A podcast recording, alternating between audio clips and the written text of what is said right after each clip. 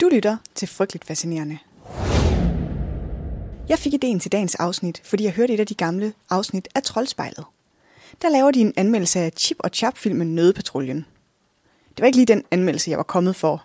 Jeg hørte det mest, fordi de senere i afsnittet taler om Poppy War-trilogien, som jeg lige er blevet færdig med den første bog af. Og så vil jeg lige høre, om jeg var den eneste, der var blevet lidt traumatiseret af den. Men altså, inden vi kommer til det, så anmelder de Nødepatruljen. Så det hører jeg selvfølgelig, selvom jeg nok ikke lige er kernemålgruppen for den film. I den nævner Jakob Stikkelmann, kæmpe, kæmpe barndomsidol i øvrigt, han nævner Bobby Driscoll.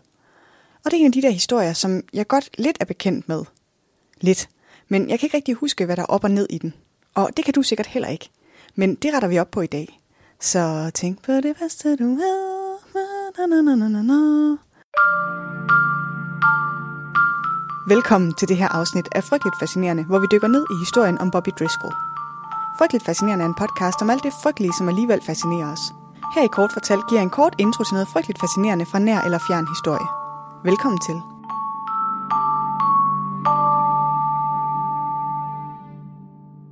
Så i dag skal det handle om et nærmere kig på Bobby Driscolls liv og karriere.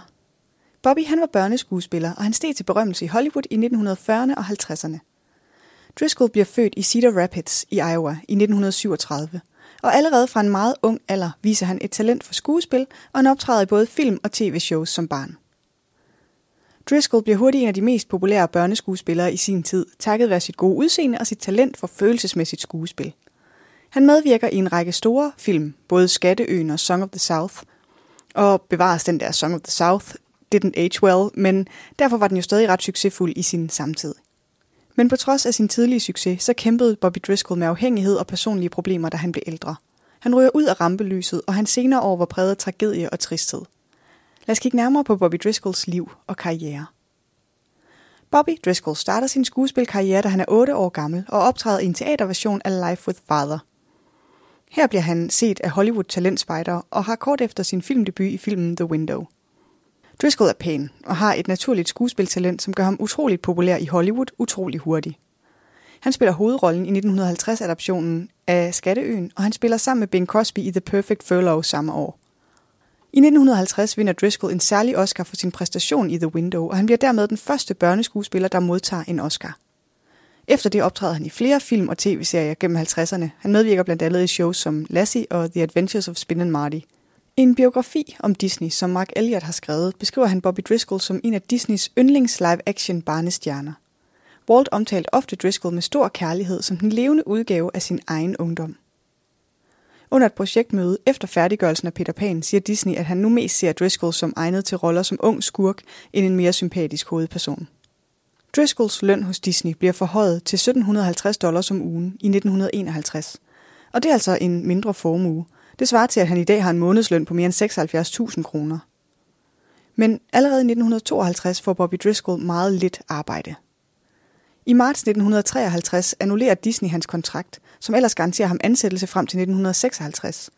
Det gør de få uger efter, at Peter Pan, hvor Bobby Driscoll ligger stemme til Peter, bliver vist i biografen. Ud på røv og albuer. Ifølge Disney, så er det fordi, at Bobby er kommet i puberteten og har fået akne. Og så skal de pludselig til at give ham en masse make på, når han skal være med i tv-shows og andet promoveringsarbejde. Og det overgår man ligesom ikke at bøvle med hos Disney Studios. Efter at Driscoll forlader Disney-studierne, så trækker hans forældre ham ud af Hollywood Professional School, som er den skole, hvor de fleste af Hollywoods børneskuespillere går. I stedet sender de ham i den offentlige West Los Angeles University High School. Der falder hans karakter, og han bliver mobbet på grund af sin tidligere filmkarriere, og han begynder at tage stoffer. Han siger senere i interviews, at de andre børn ikke accepterede ham. De behandlede ham som en, der var anderledes, og han prøvede desperat at være en del af flokken.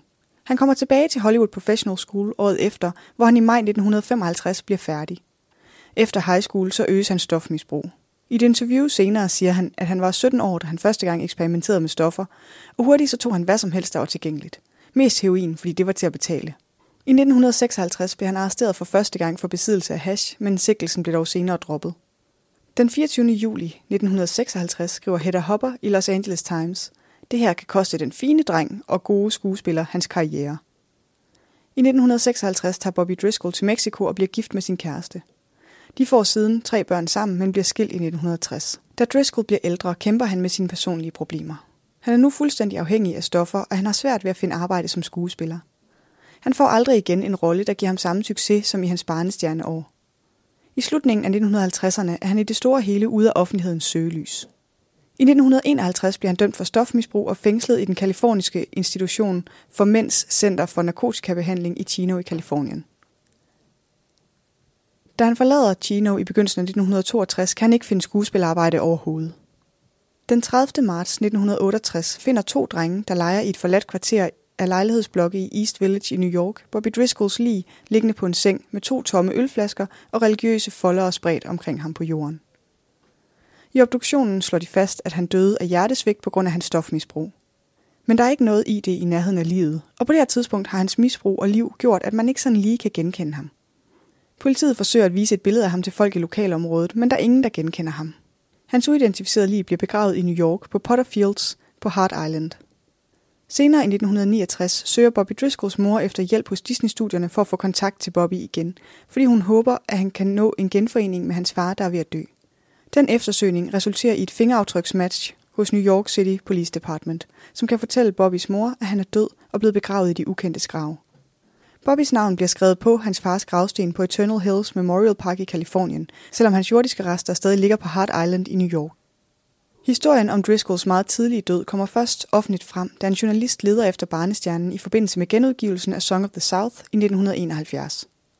Bobby Driscoll dør 31 år gammel og bliver begravet i de ukendte grav, fordi ingen kan genkende ham, da de finder hans lig.